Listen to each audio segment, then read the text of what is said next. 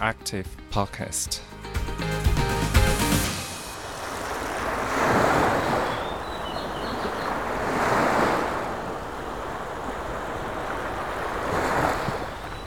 ว่ากันว่า เสียงคลื่นที่กระทบฝั่งจะแตกต่างกันออกไปในแต่ละช่วงเวลา และบริเวณที่คลื่นพัดมากระทบ The Active Podcast จึงอยากชวนฟังเสียงชายหาดปราณบุรี พื้นที่ที่มีความหลากหลายของวิถีชีวิตชายฝั่ง และระบบนิเวศทางธรรมชาติ ในสารคดีเสียงชุด ปราณบุรี ชายหาดสุดท้าย ผ่านเสียงคลื่นที่เปลี่ยนไปกับเสียงคนที่หล่นหาย ท่ามกลางความเปลี่ยนแปลงบนผืนทราย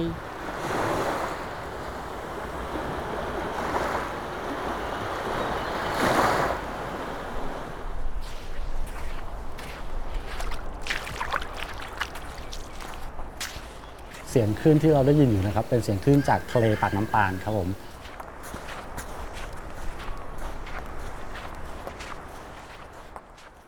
ผมชื่อพิษณุพงษ์เหล่าลาผลนะครับประธานกลุ่มคนรักทะเลและชายหาดปากน้ำปานอ่อชายหาดปากน้ำปานนะครับอยู่อำเภอปานบุรีตำบลปากน้ำปาน จังหวัดประจวบคีรีขันธ์ครับคือหลาย ๆ หลาย ๆ คนนะครับที่เป็นนักท่องเที่ยวนะครับ ที่มาเที่ยวหัวหินเนี่ยก็จะรู้จักปานบุรีไปด้วย เพราะว่ามันเป็นพื้นที่เชื่อมต่อกันครับผม แล้วก็ชายหาดปรานบุรีเนี่ยมันมีความมันมีความเอกลักษณ์เฉพาะตัวคือว่าเขามีความเงียบสงบ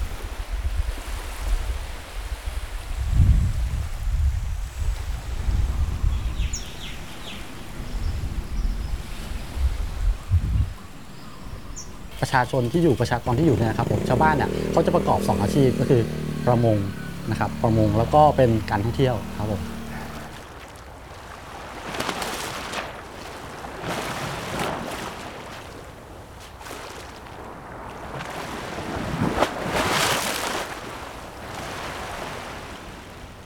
ทะเลปราณบุรีช่วงเวลาประมาณ 4 โมงเย็น ใกล้กับจุดเช็คอินยอดฮิตอย่างตาลสามต้น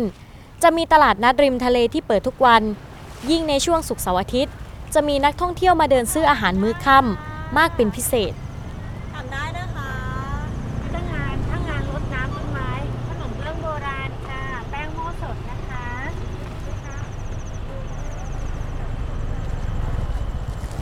ลูกยาส่วนนั้นไหมคะ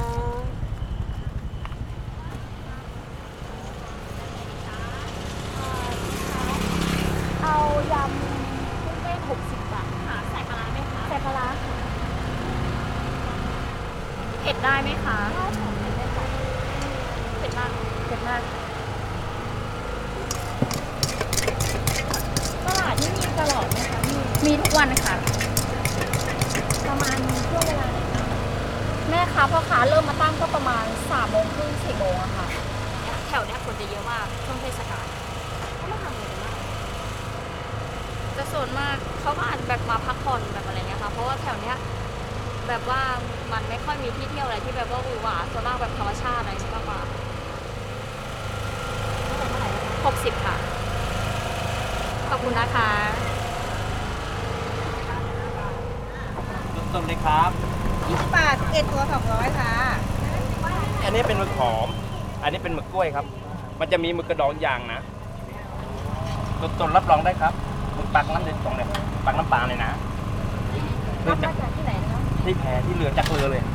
เรือปักน้ำปลานี่มีแม่ค้าขายเพิ่งจะมีนักท่องเที่ยวเข้ามาประมาณห้าหกปีเพราะว่าเมื่อก่อนมันไม่มีเป็นถนนชาวบ้านธรรมดาเขามาขายกันพอขายไม่มีเขาก็หมุนเวียนกันไปเรื่อยขายไม่มีก็ก็มาขายก็มาขายพอนักท่องเที่ยวเข้าอ่าจุด เช็คอินตาลสามต้นเข้าตอนนี้พอมาเรื่อยๆเรื่อยๆเขาจะจะมีคนเข้ามาเรื่อยๆกับตลาดเริ่มส่วนมากนักท่องเที่ยวที่มาที่นี่เขามาทำอะไรกันนะสายแก้วส่วนมากเขาจะมาเช็คอินตาลสามต้นนะแล้วก็มาเที่ยวเขากระโหลก เขากระโหลกจะมีหาดทรายนะไม่ทรายไม่สวยขาวเขาจะมาเที่ยวกันคนท่องเที่ยวนะครับเขาจะมาแบบว่ามาพักผ่อนก็ส่วนมากจะไปชายหาดแต่ถ้ามายามที่ว่าส่วนมากคนแถวนี้เขาจะมาลงเป็นคนตีแยกปาน ตีคนปานเขามาลงคือจะมานั่งชายหาดนั่งสบายๆลมพัดเย็นสบายครับบรรยากาศมันเย็นสบายมานั่งแบบนั่งกินเขาจะมีของกินเขานั่งเป็นครอบครัวนะชายหาดส่วนมากนะที่นั่นชายหาดจุดไหนนะนั่งได้ตลอดครับ เพราะข้างเอ่อชายหาดเนี่ยแบบนี้เขาจะเป็นขั้นกระไดฮะขั้นกระไดใหญ่นั่งได้หกคนเจ็ดคนนั่งสบายๆได้ยินเสียงน้ำบางทีวันถ้ามีน้ำเยอะๆเขาจะมีเรือปลาหมึก เปิดไฟสีเขียวๆแล้วจะมองดูไปอีกอย่างสวยนะ แต่ถ้าว่าหน้าลมพอน้ำซัดมากๆหลายๆวันเขาจะเป็นขี้ตะไคร่เกาะสีเขียวยาวเหมือนกำมะยี่ครับเขาจะทอดยาวเลย เพราะมันเป็นขั้นกระไดยาวนะครับเป็นเขื่อนนะยาวแต่นี่พอมันข้าวมันจะสวยส่วนมากเขาจะไม่ได้เล่นอะ เพราะว่ามันจะนักขึ้นมันเยอะฮะขึ้นมันซัดมามันเขาไม่ให้เล่นอะให้เล่นแบบว่าจะเล่นเขากระโหลกมากกว่า เขาโหลจะมีเป็นหาดทราย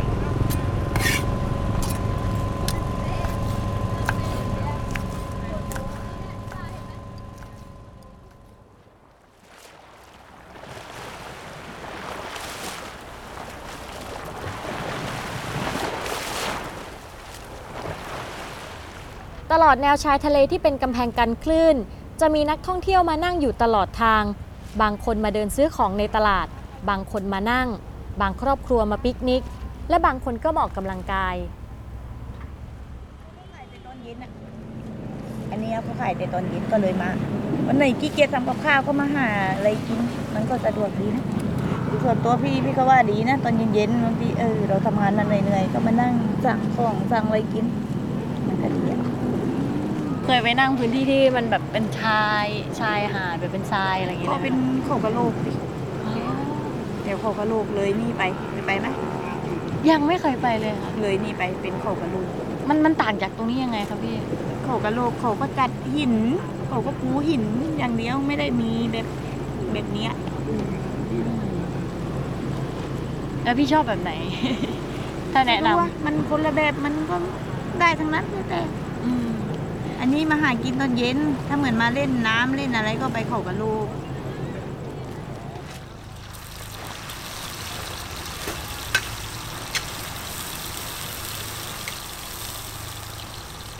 ที่นี่ขึ้นชื่อเรื่องหมูกระทะริมทะเล ซึ่งเป็นกิจกรรมของครอบครัวที่ได้รับความนิยม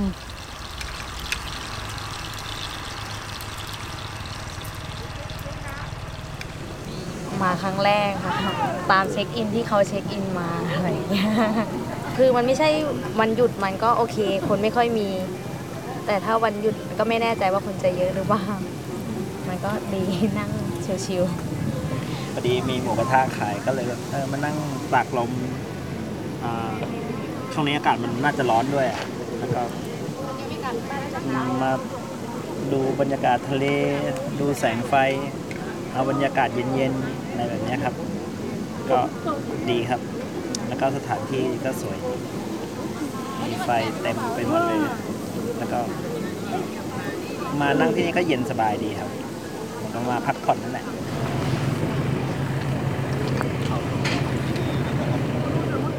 เป็นคนที่นี่ค่ะ แล้วก็ว่างๆก็จะมานั่งนั่งแบบนั่งชมบรรยากาศทะเลกันอะไรอย่างนี้มาหาอะไรกิน แล้วก็ค่ำๆก็กลับบ้านกันค่ะบรรยากาศเป็นไงบ้างคะในในความรู้สึกพี่เลยอ่านอยากจะรู้พี่ชอบชอบจากที่ไปเที่ยวนี่คือที่บ้านเนี่ยคือบรรยากาศดีสุดแล้วค่ะ เพราะว่าถนนติดริมทะเลเลยขับรถก็แบบเห็นทะเล ตลอดเลยอะค่ะ ใช่ ได้เที่ยวยังคะคือทางแบบมันสุด เริ่มจากตรงนู้นสุดไปถึงเขากะโหลกอะค่ะ มันเรียบทะเลหมดเลยใช่แล้วก็เขาก็ทำที่นั่งแบบทำที่นั่งสวย ให้เราได้นั่งกันนะคะใช่มันมีลานมันมีลานลานนั่งอะค่ะ ตรงนี้คือลานปากน้ำปาน แล้วก็มีลานแหลมเกตเออและลานแหลมเกตแล้วก็ลานมหาราชค่ะ แล้วก็แต่ทุก ทุกที่คือสามารถนั่งนั่งได้หมดเลย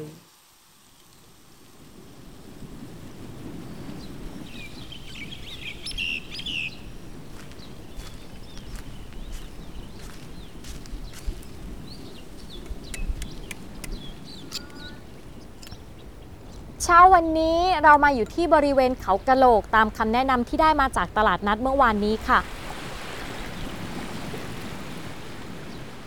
ซึ่งถ้าเรายืนจากริมถนนแล้วหันหน้าเข้าหาเขากะโหลก ด้านซ้ายมือจะเป็นพื้นชายหาดกว้าง ที่เราสามารถเดินลงไปเล่นน้ำทะเลได้ ส่วนขวามือเป็นจุดจอดเรือของประมงพื้นบ้านหลายสิบลำเลยค่ะ และที่นี่ยังเป็นที่รับซื้ออาหารทะเลสดๆ ที่ส่งตรงลงมาจากเรือประมงของชาวบ้าน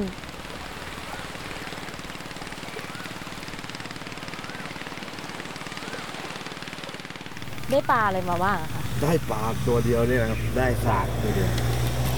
โดยปกติได้เยอะกว่านี้ไหมคะหรือว่าปกติได้เยอะกว่านี้ครับ แล้ววันนี้ทำไมได้น้อยอะคะน้ำมันไม่ค่อยดี น้ำดีนี่คือต้องเป็นน้ำยังไงอะคะน้ำต้องน้ำใสๆครับ นี่น้ำมันไม่ค่อยใสเป็นเพราะอะไรอะคะมันมีคลื่นเนี่ยออกกี่โมงอะไรเงี้ยห้าโมงเย็นก็ออกเช้าเข้า ส่วนมากจุดลงเรือขึ้นเรือของพี่อยู่ตรงไหนคะตรงนี้ครับ มันมันเรียกว่าที่ไหนหาดเข้ากะโลครับ เห็นแบบเรือจอดอยู่ไกลมาก ปกติจะเห็นแบบเทียบท่าประมาณเนี้ยทำไมได้ไปจอดขนาดนั้นอ๋ออะน้ำมันน้ำแห้งครับ น้ำลง น้ำลงเยอะ ถ้าน้ำลงต้องจอดข้างนอกแล้วพอน้ำขึ้นเราเข้ามาจอดข้างในครับผม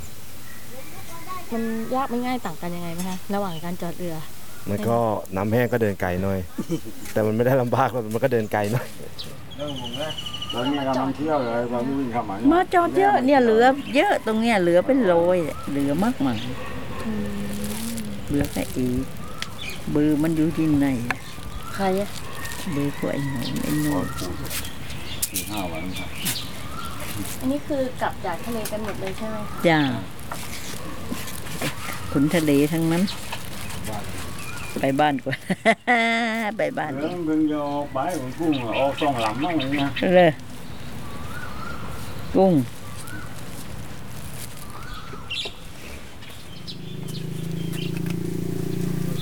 ปกติใครเป็นคนออกเรือคะพี่น้องเขาออกเรือ พี่พี่น้องน้องๆออกเรือหลาน ออกเรือกันเขาออกกันเองอะเรือของเขากันทั้งนั้น ไม่มีดีอย่างเดียวที่เนี่ย ไม่มีแม่ค้าคนกลางทำเองหากันเองขายกันเอง ไม่ส่งแม่ค้า ไม่ส่งแม่ค้าขายกันเองกับตีขายมานานหรือยังคะที่นี่โอ้โหขายตั้งแต่เล็กจนโตพ่อแม่หามาให้ถ่าย สมัยก่อนพ่อแม่ทำไงเดี๋ยวนี้พ่อแม่สิ้นบุญเราก็ต้องทำกันเอง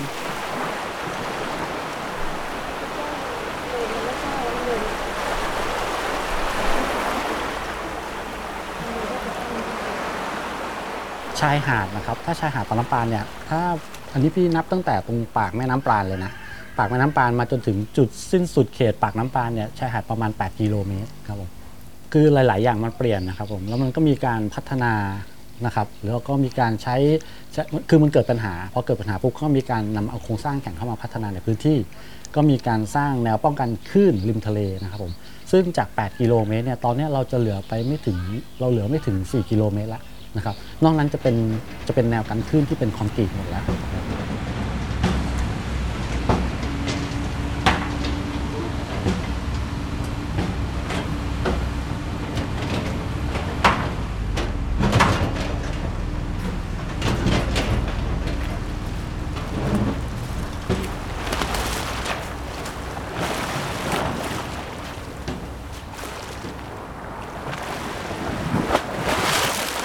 ที่นี่จะคนมาเที่ยะว่าชายทะเลที่นี่ค่อนข้างเงียบ คนเนี่ยคนส่วนใหญ่พอเวลามาเที่ยวก็จะมาแบบ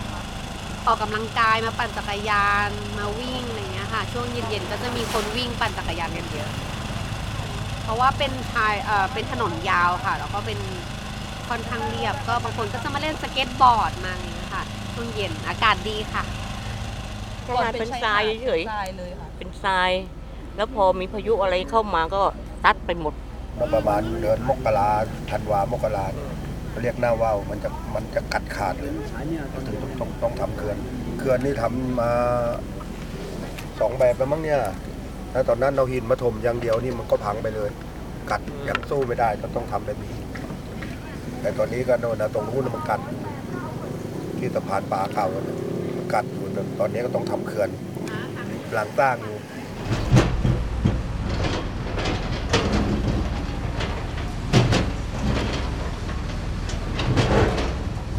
ก็ หลักๆเนี่ยจะมีชายหาดที่เราเห็นได้ว่าเป็นชายหาดแบบธรรมชาติ 2 ที่ ทางทางทิศเหนือนะครับทางทิศเหนือเราเรียกว่า the last beat นะครับผมก็คือเพื่อชายหาดสุดท้าย ตรงเนี้ยมันจะเหลือชายหาดอยู่ประมาณ 700 กว่าเมตร ซึ่งซึ่งตรงเนี้ยก็ถือว่าเป็นชายหาดที่ที่รอดมาได้อย่างบุดหวิดในช่วงปีที่ผ่านมานะครับผมส่วนอีกทางใต้เนี่ยสุดของชายหาดจะอยู่ตรงเขตวนอุทยานท่าโกษาซึ่งตรงนั้นเป็นเขตวนอุทยาน เป็นจุดท่องเที่ยวที่เราเรียกว่าเขากะโหลกเป็นหาดที่ นักท่องเที่ยวนิยมไปท่องเที่ยวกันค่อนข้างเยอะครับผมสองจุดนี้จะยังไม่มีโครงสร้างครับ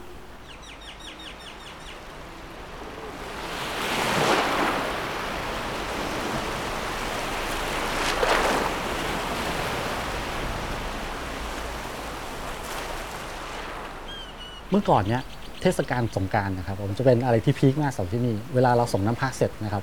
ทุกคนเนี่ยก็จะออกจากวัดใช่ไหมครับ แล้วก็เดินเล่นน้ำกันสุดท้ายแล้วจะลงไปที่ชายหาด คนก็อยู่เต็มชายหาดเลยครับ มีคนเป็นพันคนนะครับ ลงไปที่ชายหาด แล้วก็ไปนั่งเล่นกันที่ชายหาด แต่พระเดี๋ยวนี้ไม่เห็นมาเป็น 10 ปีแล้วครับ เป็น 10 ปีแล้วที่มันหายไปเลย เพราะมันทำอย่างนั้นไม่ได้ แต่ถามว่าโอเค มนุษย์เราเป็นเป็นสิ่งมีชีวิตที่ปรับตัวเก่งถูกไหมครับ ก็อยู่ได้กับมันครับผม โอเค เราก็ไม่มีภาพอย่างนั้นแล้วก็ไม่เป็นไรนะครับผม แต่ถามว่า เฮ้ย แต่คนในชุมชนนะครับผม ประมงเป็นอาชีพหนึ่งใช่ไหมครับแต่ว่าการท่องเที่ยวก็เป็นอีกอาชีพหนึ่งทุกคนนะต้องต้องมีเงินมาเลี้ยงปากเลี้ยงท้อง ซึ่งมันเอื้อกันทั้งสองฝั่งนะครับ เราอาจจะมองว่าเฮ้ยชายหาดมันไม่สำคัญ แต่คนที่อยู่ที่อื่นนักท่องเที่ยวเนี่ยเขาโหยหาที่จะเจอมัน อันนั้นมันก็เป็นอีกประเด็นหนึ่งที่เราคิดว่ามันเป็นสินค้าที่เราเอาไปขายได้สำหรับชุมชนครับผม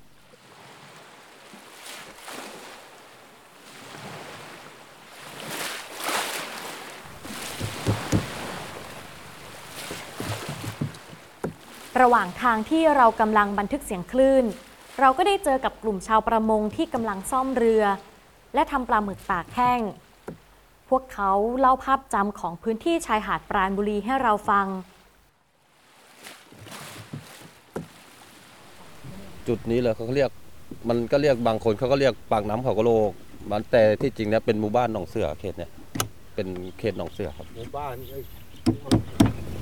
คือแต่ก่อนเป็นแบบนี้ไหมหรือหรือไม่ไม่ใช่แบบนี้คืออยากให้เล่าภาพแต่ก่อนให้ฟังหน่อยว่าภาพแต่ก่อนมันเมื่อก่อนไม่มีเขื่อนก็เป็นหน้าหาดข่าวเลยครับ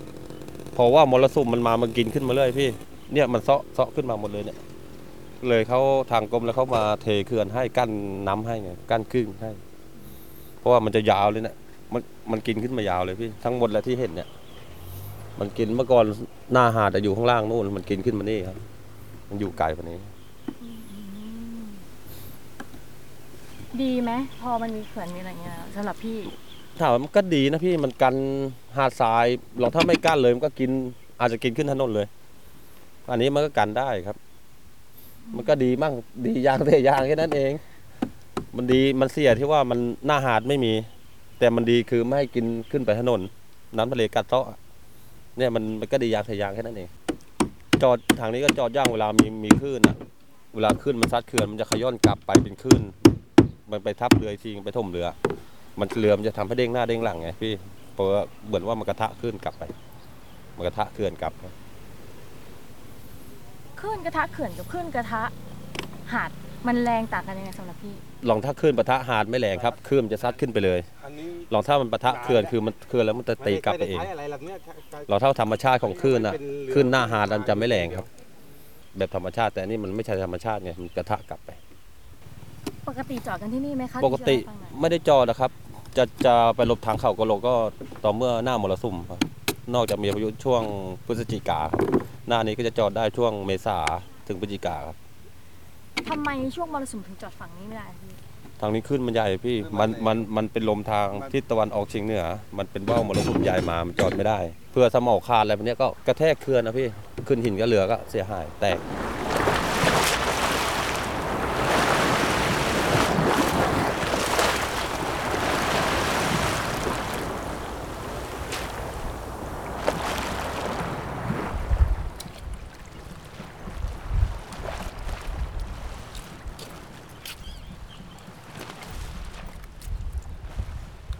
อนหลังเขามาทำเขื่อน เพราะถ้าไม่ทำเขื่อนป้าอยู่ตั้งสมัยกระต๊อบป้าอยู่นู่นตรงเรือนู่นเนาะตรงเรือนู่นเลยนะพอน้ำมันกินก็มาเรื่อยมาเรื่อยก็จบเขาก็เลยทำเขื่อนให้ มันก็ดีเพราะทะเลมันกินที่เขาเรียกว่าคำทะเลมันกินนะขึ้นมาทีมก็ซัดกินไปทีมพวกเราก็ย้ายกันมาเรื่อยปีนั้นมันขึ้นบนนี้เลยนะน้ำอะน้ำเรือนี่ต้องลากกันขึ้นมาวันนี้นะ อยู่ไม่ได้พังหมด ล้ำสาดตูมไปนู่นเลยโรงแรมอะโรงแรมเอเวอร์สนเห็นไหม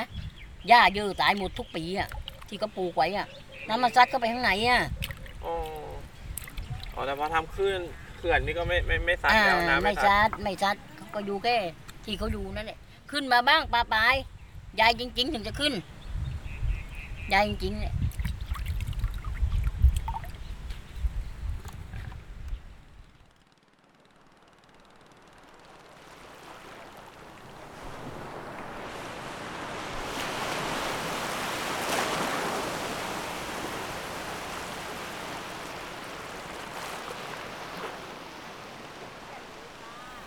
ถัดมาเรามาฟังเสียงชาวบ้านบริเวณเขากะโหลก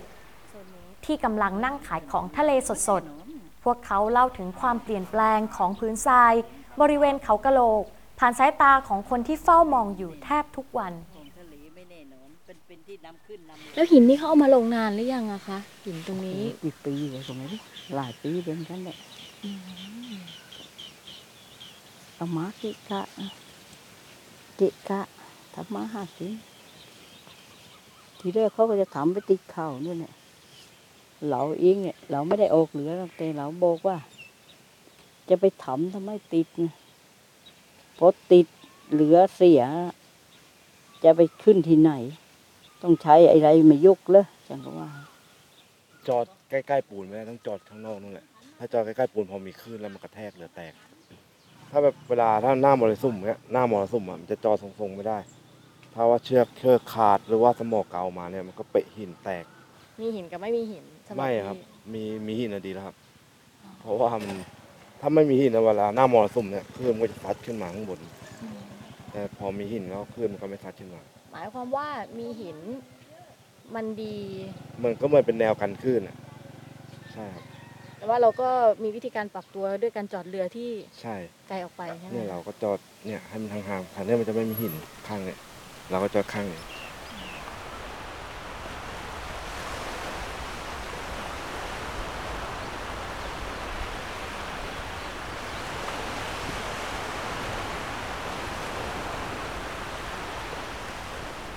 กำแพงกันคลื่นหรือที่ชาวบ้านเรียกว่าเขื่อนทำให้ชาวบ้านยังคงมีบ้านที่ติดอยู่กับทะเล ยังคงมีถนนให้ใช้ ยังมีอาชีพและมีรายได้ แต่ก็มีชาวบ้านเห็นว่า พอมีกำแพงกันคลื่นเกิดขึ้น หาดทรายที่เคยมีก็เริ่มหายไป หลงเหลือไว้เพียงชายหาดสาธารณะไม่ถึง 1 กิโลเมตร ที่มีชื่อว่า The Last Beach ชายหาดสุดท้าย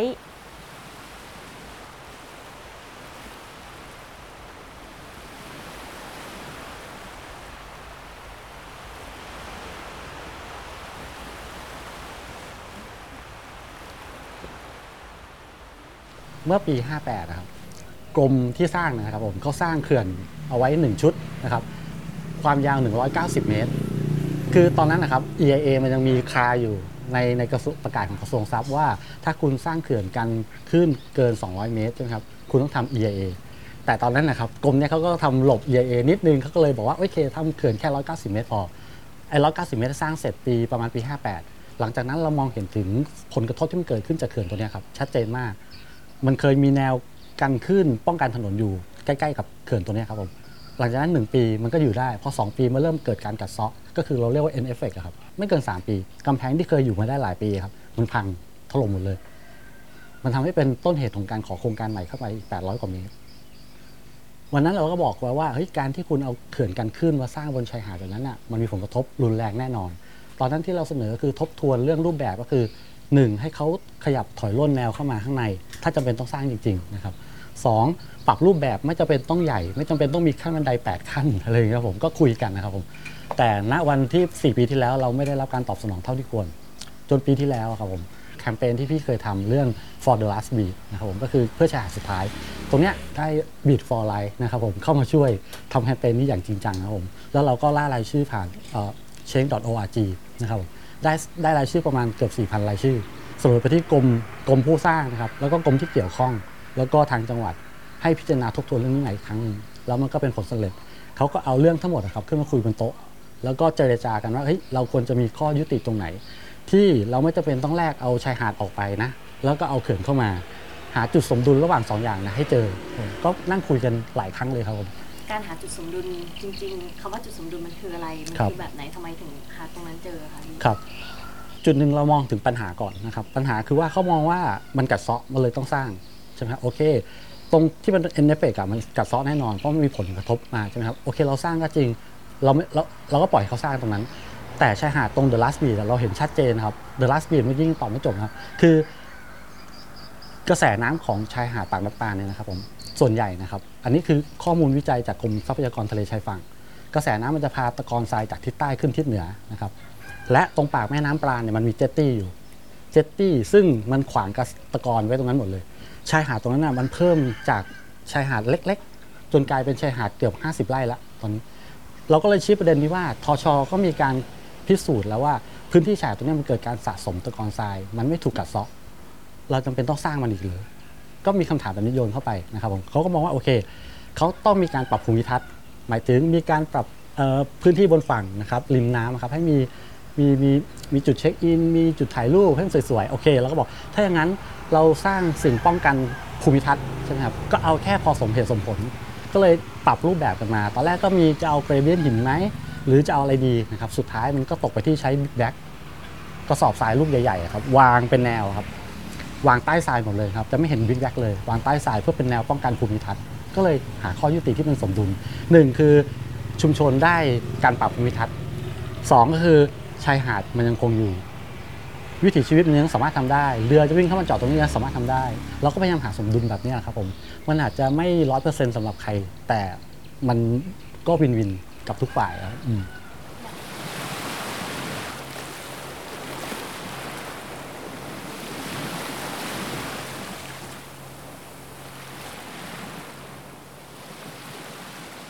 อนนี้พี่เชื่ออย่างหนึ่งก็คือว่าทุกคนเริ่มเห็นคุณค่าของชายหาดมากขึ้นละยกตัวอย่างเช่นท้องถิ่นเองเนี่ยเริ่มเริ่มมีการปรับพื้นที่ชายหาดตรงนั้นนะให้มันดูสะอาดตาขึ้น แล้วก็ใช้ประโยชน์ในการชักชวนนักท่องเที่ยวเข้ามาเที่ยว มีการจัดงานมีการจัดอีเวนต์ต่างๆ บนชายหาดนั้น ตรงเดอะลันบีชนะครับจัดหลายงานแล้วครับแล้วก็มีผลตอบรับค่อนข้างดี นั่นเป็นเพราะว่ามันมีชายหาดนะครับ แต่ถ้าแต่ถ้ามันมีแค่แค่คอนกรีตมันอาจจะไม่เป็นอย่างนั้นก็ได้ครับ คิดว่าภาพของเดอะลันบีช มันเป็นตัวแทนของอะไรได้บ้างคะพี่สัญลักษณ์ของการการต่อสู้ การตื่นรู้ แล้วก็การที่ภาคประชาชนนะครับ ใช้ข้อมูลมาต่อสู้กับมวลชน กับภาครัฐ แล้วมันก็สำเร็จ แล้วก็พิสูจน์ได้ว่าเฮ้ยจริง ๆ แล้วเรารักษาและปกป้องมันได้ ถึงแม้มันจะน้อยนิดเราก็คิดว่ามันก็ถือว่าเป็นจุดเริ่มต้นที่ดี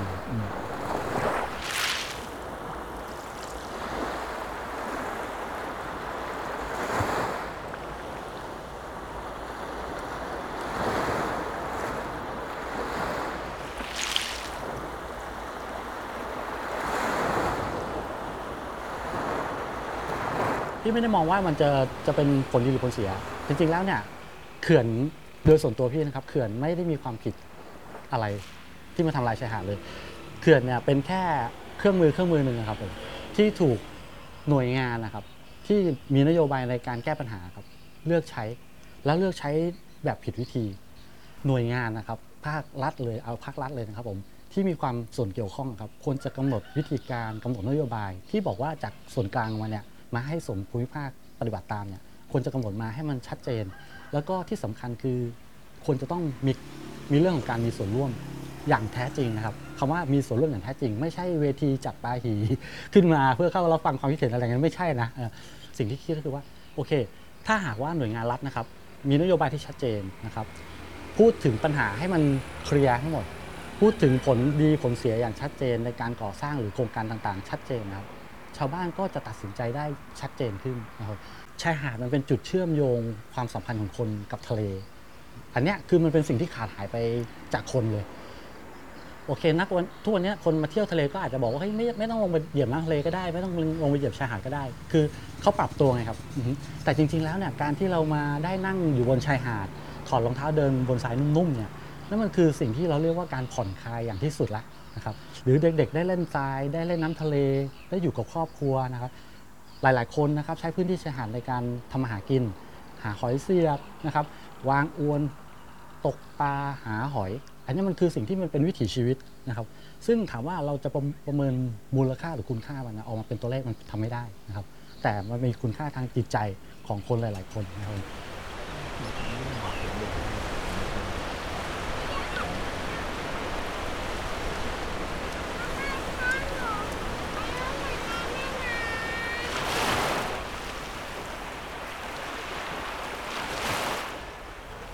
ความเป ลี่ยนแปลงที่เกิดขึ้นอยู่ตลอดเวลานี้ เราไม่สามารถที่จะคาดเดาได้เลยว่า ในอีก 10 หรือ 20 ปีข้างหน้า เสียงคลื่นกระทบฝั่ง และเสียงผู้คนที่นี่ จะแตกต่างอย่างไรกับเสียงที่เราได้บันทึกไว้ในวันนี้